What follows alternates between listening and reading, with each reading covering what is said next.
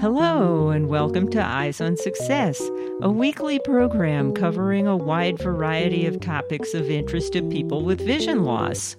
I'm Nancy Goodman Torpy. And I'm Pete Torpy. There's honestly a lot of directions to go.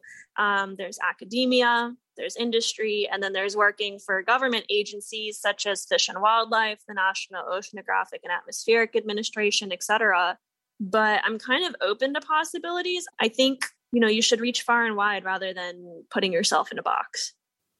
And of course, that advice applies to almost everything. But today we'll be talking about marine biology with our guest.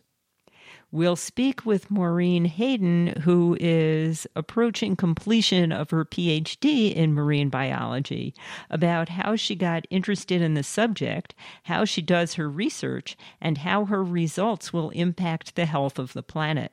But first, for our tip of the week. This week's tip comes from Maureen Hayden. My biggest piece of advice is that it takes a village of support to get where you want to go and just remember that you know people are there for you but remember to say thank you because that goes a long way and that applies to any field, any endeavor, with or without any kind of disability or other challenge. Support for Eyes on Success is provided by aphconnectcenter.org, empowering people toward independence and success by providing blogs, information, and resources for individuals of all ages who are blind or visually impaired. Information and referral line are at 1 800 232 5463.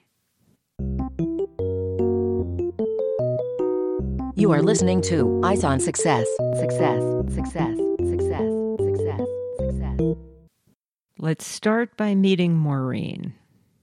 Hi, my name is Maureen Hayden. I am a marine biologist. I am currently um, a PhD candidate at Texas A&M University studying plastic pollution on Texas beaches. Uh, if you can't remember my name, I always tell people I'm Maureen, the marine biologist. That's cute. How much longer do you think you have in your studies? Um, a year to a year and a half. So I'm in my fifth year, and this summer we're doing our last bit of field collection. So we'll have all of our samples collected by the end of August, and then uh, then it's just processing samples and crunching numbers to figure out what our story says and the minor detail of writing a dissertation. Oh, yes, but that happens over a couple of months. But yes, that's just one minor, maybe, requirement for a doctorate. And I gather you're visually impaired. Yes. Um, so I was born with retinopathy of prematurity. So I was born blind. Um, and so, in short, I'm blind in my right eye, no light perception, and in my left eye, I guess clinically I'm 2400 and glasses do not help me. Do you use any assistive devices, either for doing your work on computers or reading material or navigating? Yes, I do. I use a lot of assistive devices in my job, both uh, tech and analog, if you will. So I am a Mac user and I really like the MacBooks because they come with voiceover and Zoom integrated. I use large text, text to speech, and I use voiceover occasionally as needed. And this also transitions over into iPhone, iPad, etc. One of the cool new tech pieces that I've gotten to use is I was granted a scholarship and I was able to afford some ACE-Sight alternate reality goggles. And then some of the the analog technology I use include braille labels um, to distinguish because a lot of what we work with is clear. So you know, is it water? Is it ethanol? Uh, is it salt water? Those are very important things in our lab regular water versus salt water. I also use a monocular. Good old monocular has been my buddy ever since like kindergarten. Never go anywhere without one. Um, and then I also use like my white cane for walking around. Uh, in particular, if it's raining or at night, I have trouble uh, navigating or I'm going to be honest, if it's just crowded, um, navigating crowds can be kind of difficult. Um, so really the white cane, right, is that symbol like I'm legally blind. If you're riding your bike around campus, I'm not going to move for you. Please don't run me over. Right. You know, I had about that vision as an undergraduate between 2200 and 2400 vision, and I really should have used the cane. I find these days, although I have no vision, I sometimes use a cane just to make other people aware of my situation and to not look so clumsy. And people do get out of your way if you have a cane. It's very useful. yes, it is very useful. Support for Eyes on Success is made possible in part by our corporate partners. Find out more about partnership opportunities by sending an email to hosts at eyesonsuccess.net. This week's focus topic is what a marine biologist does and how a person with a significant visual impairment can do it. So tell our listeners, what is marine biology? Marine biology uh, is the study of the ocean and the animals that live within the ocean and around the ocean. So, this not only includes the open sea, but can include our coastlines, so sandy beaches, rocky intertidal zones, uh, and it also extends into salt marshes and wetlands as well. So, it's the study of the marine environment, so salt water, and the animals that live within it. And how did you develop your interest in this field? Oh boy, that's a good question. Um, we'll say we went from the West Coast to the East Coast and then back to the West Coast, and now I'm in the Gulf. So I've had exposure to all three ocean systems surrounding uh, the United States. First off, my mom and my dad both grew up around the ocean. Dad's from Florida, mom's from Maryland. And then my dad uh, went to the Naval Academy. So I grew up kind of with that nautical influence from my parents and their love of the ocean. But to one surprise, I grew up in the deserts of Tucson, Arizona. So, how did a desert girl get interested in marine biology? And the answer is we were able to take a marine biology class as an elective um, during my junior year of high school. And I just loved it. Absolutely knew this is what I wanted to do. And then also that summer, my aunt got me an experience with winter dolphin at the Clearwater Marine Aquarium. For those who don't know, Winter is a rescue dolphin at the Clearwater Marine Aquarium in Florida whose tail got caught in some fishing net and it had to unfortunately um, be amputated to save her, but she swims with a prosthetic tail. So they will let uh, people go to the aquarium and you can do an encounter with winter dolphin. So, I mean, how cool is it to have an animal ambassador for disabilities meet with, you know, people and children and adults who are also overcoming barriers with disabilities and, you know, finding new ways of advocacy. So you actually interacted with this animal. I did. I got to make toys for winter and I got to feed her fish and they let me throw diving rings in the pool for her. It was really a great time. So that sounds like a lot of fun, but right now you're involved in some serious research. What kind of activities does your research require of you? I do get fun parts of my field work, and that's when we go out to the beach and do our, our sand samples and our, our water samples. Um, and right now, we're just trying to figure out how much plastic is on Texas beaches because there's a surprising scarce amount of literature on the topic. And I didn't realize how bad the problem was myself until I moved here and started walking around and saw all the trash and you know, it's a shame that the don't mess with Texas mentality doesn't always make it to the coast, but that trash doesn't always come from the people. It comes from the water and the wind. And so I thought, hey, maybe I can use my degree to to help with the plastics crisis. Um, and that's how this was born. And so right now my job involves field work, which is the fun part, or the corner office, as we like to call it. Then we have processing samples in the lab, which includes looking for tiny critters that live in the sand. So, little clams, little worms, little shrimps. And the ideas we want to see is the amount of plastic impacting the community members who live in the beach. But we know a lot about fish and turtles, but we don't know a lot about the things that the fish and the turtles eat, right? So, we're trying to look one step below that. we have data analysis where once we get all those numbers back, we do data management and a lot of like computer coding. And then my other part as a grad student that a lot of people may not realize is a lot of graduate students do what's called a teaching assistantship. So I do research part time during the week, and then I also teach uh, lab classes part time as well for the university. You know, it is great to hear the description of what you do from day to day. So many times young people ask, What is this field all about? You know, when I was young, I'd ask, Well, what does a physicist do?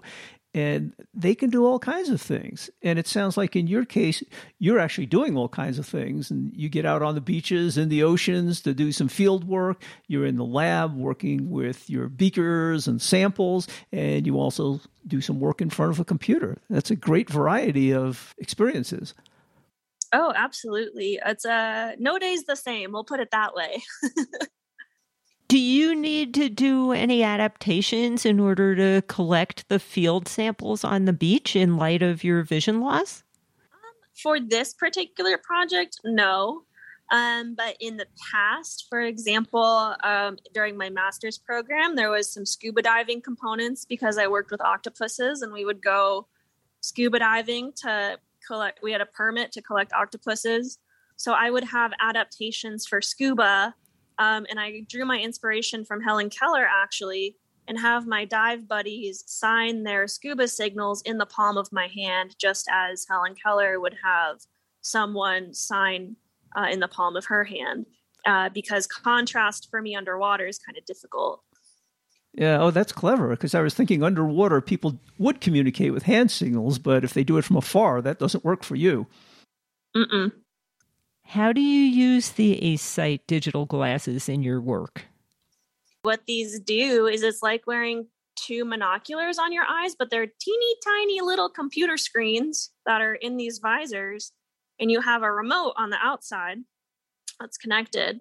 And I can wear these around the lab and magnify it to where I can see well enough and the the resolution is great in real time so I'm able to keep better posture. It's better for safety. Um, for example, weighing out chemicals or pouring reagents.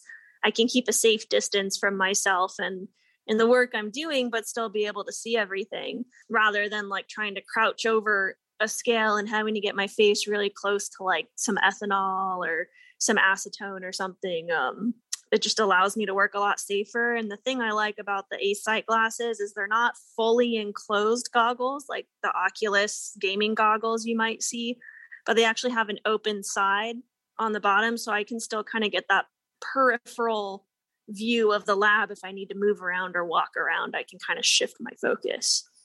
That was quite an endorsement of the ACesight glasses. And if anybody listening to this show is interested in learning more, we did an entire program on the ACesight electronic eyewear about two years ago. I find it really useful for my vision, but again, what may work for one person, uh, that accommodation may work great for some, or you might have to try something different. And we talk about that a lot on this show. There are such a variety of tools out there today, especially these days, that you need to pick out the one that's right for you and be aware of what options are available. Mm-hmm. What barriers did you have to overcome in your education? Were people generally supportive of you pursuing such a career and such activities? Did you come across any resistance or any people who particularly mentored you? I was really fortunate to go into college understanding the system, and that as a college student, you are responsible for advocating for yourself. There are no more IEPs or 504s. Um, and my mom is a TVI, a teacher of the visually impaired. So I was very prepared. And I specifically interviewed with all of the disability resource offices before I chose a university to attend for undergrad. That was something that was very important to me so yes, I was very well supported, even to where for my science classes, they had a microscope that would plug into a TV on a cart. And so it would project the image of what was on the microscope onto the television. And so that way I wouldn't have to be craning my neck um, like into a microscope. And not only did I appreciate it, but uh, my classmates were like, "Can we be Maureen's lab partner?" and then sometimes the teaching assistants would be like, can I use your microscope to show the class something? So, you know, sometimes adaptations that or things we use to overcome barriers wind up helping everyone. How true, yes. How about in terms of reading material? I would guess there's a fair amount of reading material in your field. Oh, that's so true. And programs like Bookshare and Learning Ally were very important. Um, and when I went to undergrad from 2011 to 2015, the advent of PDFs for books was just kind of coming out and the text to speech. Before that, I did a lot of audiobooks, very important for keeping up with reading. Uh, and then also, I would get large print versions of lab manuals or electronic copies of notes. Um, and then another thing that my university provided was a peer note taker during my classes so that um, in case I didn't get everything, I could get some assistance with making sure that I, I had adequate notes to study. Um, and then, of course, applying for needed accommodations on exams and tests when I was in graduate school, that's about the time I lost all of my vision. And I wasn't able to take notes during classes. And so occasionally I would ask someone to take notes for me. And when I looked at those notes later on, I found them totally useless because I found that sometimes people were so focused on following what the professor was writing on the board that they really never got the content. And so I eventually learned to just do the reading ahead of time of where we were in the book or what we were going to learn about in the lecture, and then just listen to the lectures to see what the professor thought was important to impart to us. And that seemed to work for me. But I guess you know everybody has their own methods. I'm wondering how you felt about that. Did you find those notes useful? I kind of did the same approach you did. I would just listen and take periodic notes on my laptop of like things the professor said or emphasized um, and then use the note taker notes more as supplemental information. For example, if there were graphs or equations, that was very helpful. Um, and then one particular case for a organic chemistry lab, I had a my own individual um, lab assistant because it would take me so long to weigh out powders, to measure liquids that I wasn't finishing the labs on time. And so the lab assistant wouldn't do the labs for me, but they would help me navigate some of those processes so I could stay on pace with the rest of the class, um, such as weighing out materials or you know pouring liquids, etc. Because um, we had to work under a fume hood the entire time, so you you literally can't get your face close to things because of the vapors, right? Um, yep. Yep. So so in that case, that was like very much appreciated. I think some of the students were a little jealous, but I was like, they're not doing the assignment for me. They're literally just an extra pair of hands. right. So now you're a teaching assistant and you work in the lab teaching to the um I don't know, younger students? Yes. Um how does that work? You know, that's I was really scared at first. Um like how's a blind girl going to teach students? Um how are they going to I don't know, maybe try to take advantage or how am I going to catch like if they have their phones out in class or things like that. Um but I think the best policy is disclosure up front. So I always tell them about my low vision. And then I find that they ask more specific questions. So because I cannot read their text or their lab manuals straight away, instead of just saying, Hey, Maureen, I'm really confused about salt marshes, they have to say, Hey, Maureen, I'm on page 27 of the lab manual, halfway down, and I don't understand how you get anoxic sediment in salt marshes. And so their questions have to become more directed, more verbally detailed. And so it actually causes them to have better communication skills. It's interesting. You gave several examples of how having a visual impairment can actually work to your advantage in terms of your listening skills during lectures, how you integrate material. And I found much the same in you know science and mathematics, physics and stuff.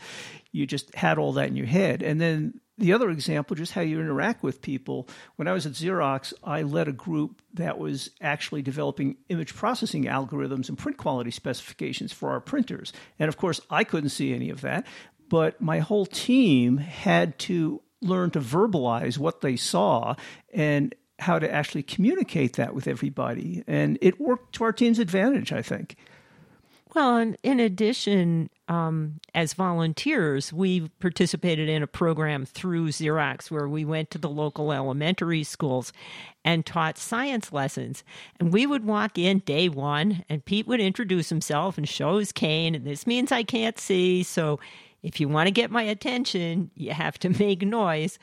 And by the end of the school year, I mean, the kids had just totally internalized the concept that there weren't any questions that he couldn't answer if they asked it well enough that he could get the whole question in audio without them pointing at something and saying, What's this?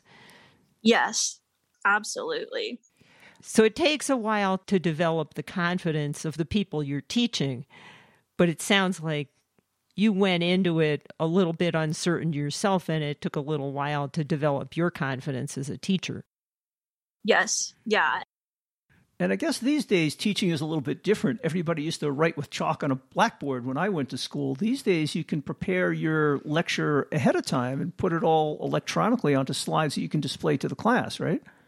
Yes, that's correct. And how do you follow that information? Because you can't see what you're putting up on the screen. Do you just memorize your slides?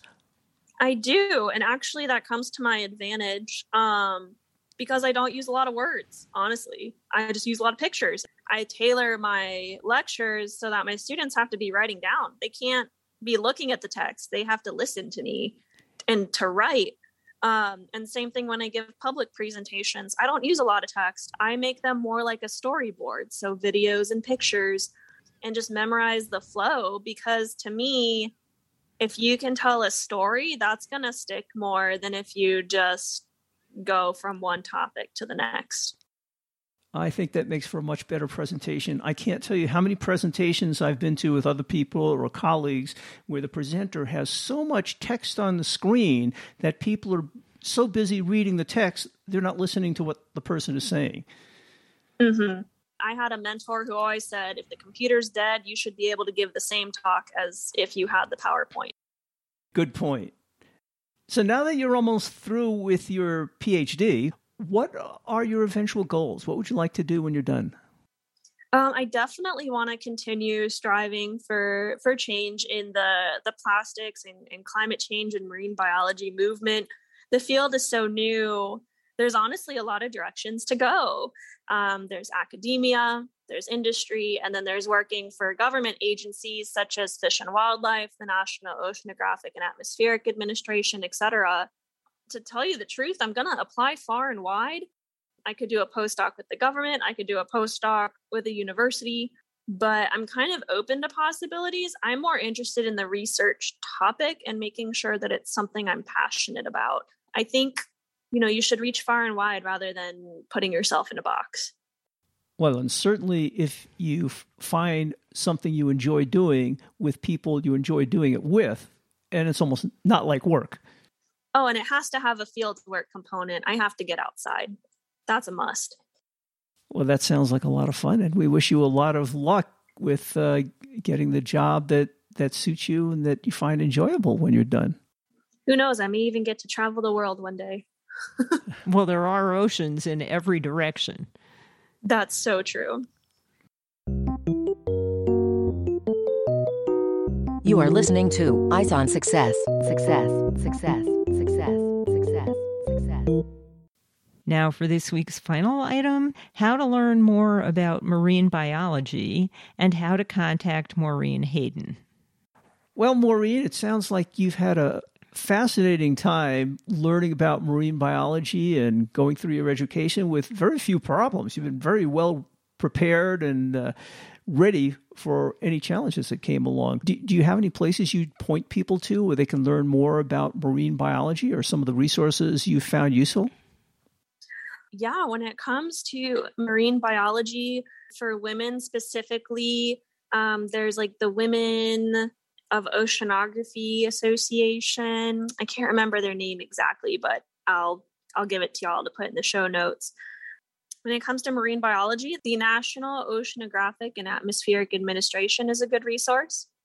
Additionally, I would recommend checking out Woods Hole Oceanographic Institute, uh, Scripps Marine Lab, or if you really want to get involved, a lot of local aquariums and zoos have volunteer positions uh, where you can help take care of the animals or be a docent and talk to people who come and visit the aquariums and zoos. And that's a really fun way to get involved. Um, volunteering at your local zoo or aquarium. I know people who do that and they have a blast.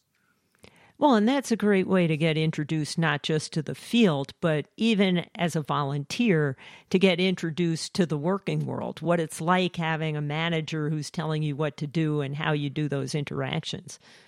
Oh, yes. Yeah. So, if people had questions for you, how would they reach you? You can reach me in a couple of ways. Um, you can find me at Maureen, the marine biologist, on Facebook, Twitter, and Instagram. On Twitter, it's Maureen underscore Marine, M A R I N E. If you look up Maureen, the marine biologist, it should it should come up. Um, additionally, you can reach me at my email, which is maureen.hayden at TAMU for Texas A&M University.edu. Can you spell your name? M as in Mary, A as in apple, U as in umbrella, R as in red, E as in echo, E as in echo, N as in Nancy. My last name is Hayden. H as in howdy, a as in apple, Y as in yellow, D as in delta, E as in echo, and N as in Nancy. And I assume you have a LinkedIn page. I do have a LinkedIn page, yes.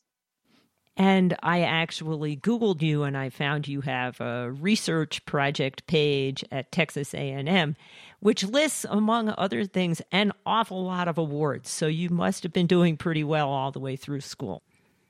I think it's important to always take every opportunity. And I'm a really big fan. If you are legally blind or low vision, apply for scholarships and get connected with student organizations. So there's National Federation of the Blind, American Council of the Blind, American Foundation for the Blind, Council for Citizens with Low Vision International. And then don't forget to check out your state's local resources including local chapters and vocational rehabilitation for resources and support. Oh, and then I'm also a mentor with Envision's College Success Program. So we mentor undergraduates in many programs for free. That's a nationwide program. Uh, I'm one of the mentors, and you can sign up for free as an undergraduate and meet with a mentor uh, per your recommendations. And um, we work on everything from academics to social life to life skills. We talk about cooking, and everyone in the blind world is a big fan of air fryers. Not gonna lie, because you just put it in, you touch a button, and you walk away. It's the best. and of course, you can find all of that contact information in the show notes associated with this episode at www.eyesonsuccess.net. That's it for show number 2231. Next week on Eyes on Success, we'll be talking with a blind stand up comedian. We have long considered adding a section to our show called Vitreous Humor, but we couldn't think of enough jokes. Well, Todd Blankhorn regularly does an entire routine of stand up comedy with large sections relating to blindness, and he's actually funny and having a lot of success. So we hope you'll join us next week for that show. You've been listening to Eyes on Success, hosted and produced by Nancy Goodman Torpy and Peter Torpy. You can access the full archive of previous shows, subscribe to the podcast, and much more by going to our website, www.eyesonsuccess.net. If you have questions about anything you've heard on the show or have suggestions for future shows, send an email to hosts at eyesonsuccess.net. Thank you for listening and have a nice day.